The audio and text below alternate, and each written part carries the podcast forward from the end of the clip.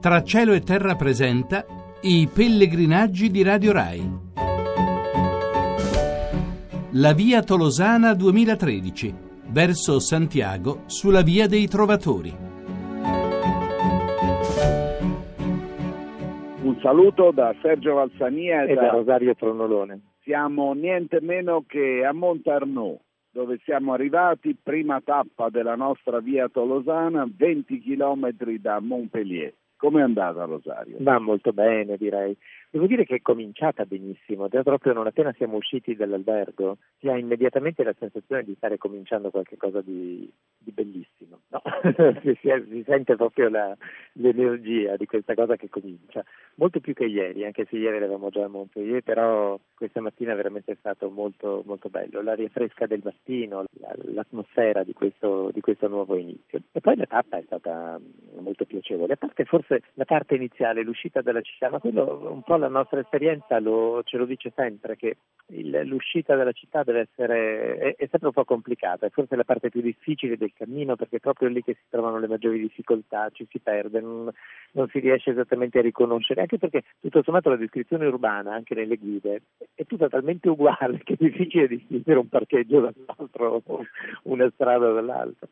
Sì, però io penso che l'uscita dalla città sia anche un bel modo per cominciare un pellegrinaggio, senza partire per esempio come da Roncisvalle che si è fuori, si parte dal fuori. Invece si parte da un posto che esiste, che è, che è quello, e poi eh, l'uscita da Montpellier è stata complicata perché noi Montpellier non la conosciamo affatto, per cui anche delle cose elementari eh, dovevamo guardarle sulla guida e si sa, il, dentro delle città non è mai segnato bene, non si trovano i, i segnalini perché non ci sono, perché la, la città non è il luogo specifico del pellegrino,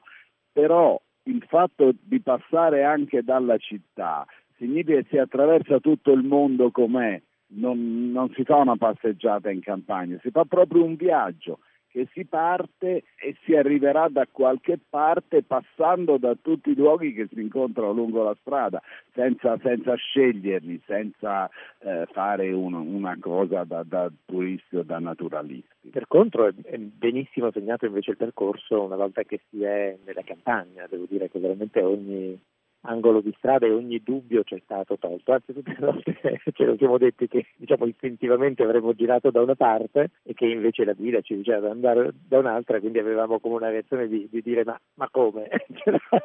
c'era, invece almeno un segnale se non di più che si dicevano. I segnali sono molto chiari, tra l'altro è segnato anche dove non si deve andare, si trova croce. la croce bianca e rossa e ti dice non andare da questa parte e dobbiamo dire abbiamo anche incontrato pellegrini, molti pellegrini, alcuni li abbiamo anche superati camminando, ma poi noi adesso siamo fermi in una casetta dove vengono accolti i pellegrini che è lungo il percorso, per cui ancora dopo esserci fermati, noi dopo aver fatto i nostri 20 km, chilometri abbiamo visto passare dei pellegrini e non so se siano dei pellegrini particolarmente volenterosi che camminano molto più di noi oppure dei pellegrini pigri che sono partiti tardi e quindi camminano in ore più calde di quelle che abbiamo attraversato noi che siamo partiti direi abbastanza presto, siamo partiti verso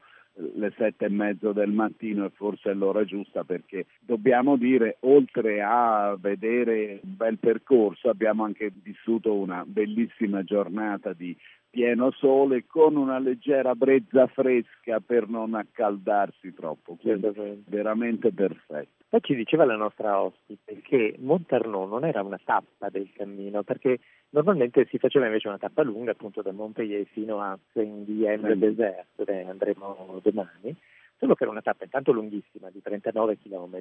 e poi c'è il, il problema che arrivati a Saint-Guilhem non si riesce a vedere questa meraviglia che vedremo domani, quando ci arriveremo c'è questo, questa abbazia e quindi diventava una tappa un po' sprecata. Quindi Montarnò è diventata strategica proprio per questa ragione. No, perché poi fra l'altro per noi è un primo giorno. 40 chilometri sono una cosa che probabilmente rientra, no, rientra nelle possibilità estreme di, di, di, un pellegrino. Allora se deve partire penso alle 5 di mattina, non ho idea, non ho mai fatto 40 chilometri ma forse è possibile farli però come primo giorno sarebbe stato veramente pazzesco e poi si arriva distrutti, mentre invece abbiamo potuto sperimentare, devo dire, in maniera accoglientissima le esperienze del primo giorno vero di cammino. Io ho fatto il bucato, c'era un meraviglioso stenditoio, ho potuto stendere tutto, si è asciugato benissimo, poi c'era una doccia, devo dire era difficile regolare la temperatura, veniva un periodo troppo calda, però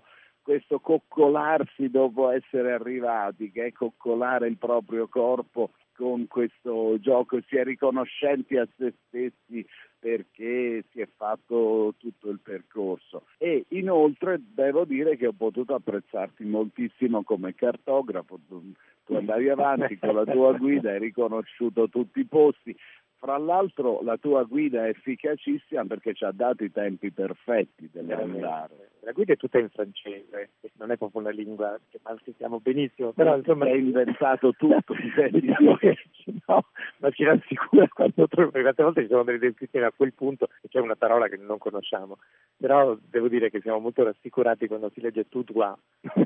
andate dritti, andate dritti. No, poi diciamo anche è stata una tappa eh, molto, molto pianeggiante, quindi senza, senza passaggi impegnativi, però anche molto varia, perché appunto come dicevamo all'inizio aveva la città, che la città con questo suo aspetto labirintico, dovevamo trovare la strada giusta. Un paio di volte ci siamo fermati lì guardando, forse conviene seguire le rotaie del tram che sono un indicatore molto importante a Montpellier,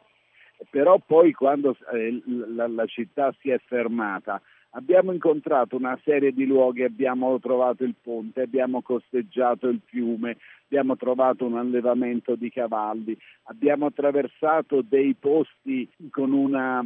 manutenzione del paesaggio attentissima e poi deve esserci anche, a parte i cucù, che ci sono moltissimi cucù. Anche un airone cinerino abbiamo eh, visto. Abbiamo visto l'airone e abbiamo visto la lepre che ci ha attraversato la strada. Erano due.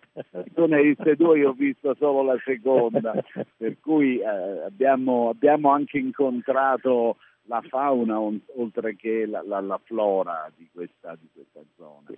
E poi devo dire che camminando si riscoprono tutte le caratteristiche proprio del ricordo del cammino in qualche modo, che sono anche, devo dire, per me olfattive, perché improvvisamente riconosci i profumi, riconosci i profumi dell'erba, i profumi della natura, cose che veramente sono completamente sconosciute quando viviamo in città e invece questo reinserirsi nella natura e farne parte è, un, è un'esperienza no? Bellissima. No, non solo il reinserirsi nella natura, ma il reinserirsi dentro il cammino, perché avendo già provato questa esperienza qualche volta, ricominciarla, riprenderla è un modo per riattivare una sorta di memoria, sì, come quando tu hai un computer che lo tieni acceso e richiami un programma che hai usato da poco, così deve esserci qualche cosa di simile anche nel nostro cervello. Per cui si ricorda dell'esperienza che è già stata fatta, per cui ho notato che, anche se adesso sono stanchissimo,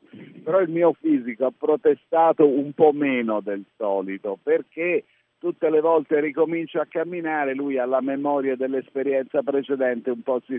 rassegnato si adatta ad affrontare questo percorso. Noi domani dobbiamo andare appunto a San Guillaume le Desert dove ci aspettano delle architetture meravigliose e invece lasciamo a Roma Massimo Quaglio che ci sta sostenendo mentre continueranno ad accompagnarci Giovanna Savignano per la logistica e Maurizio Lepri per tutto quello che sta attorno alla logistica.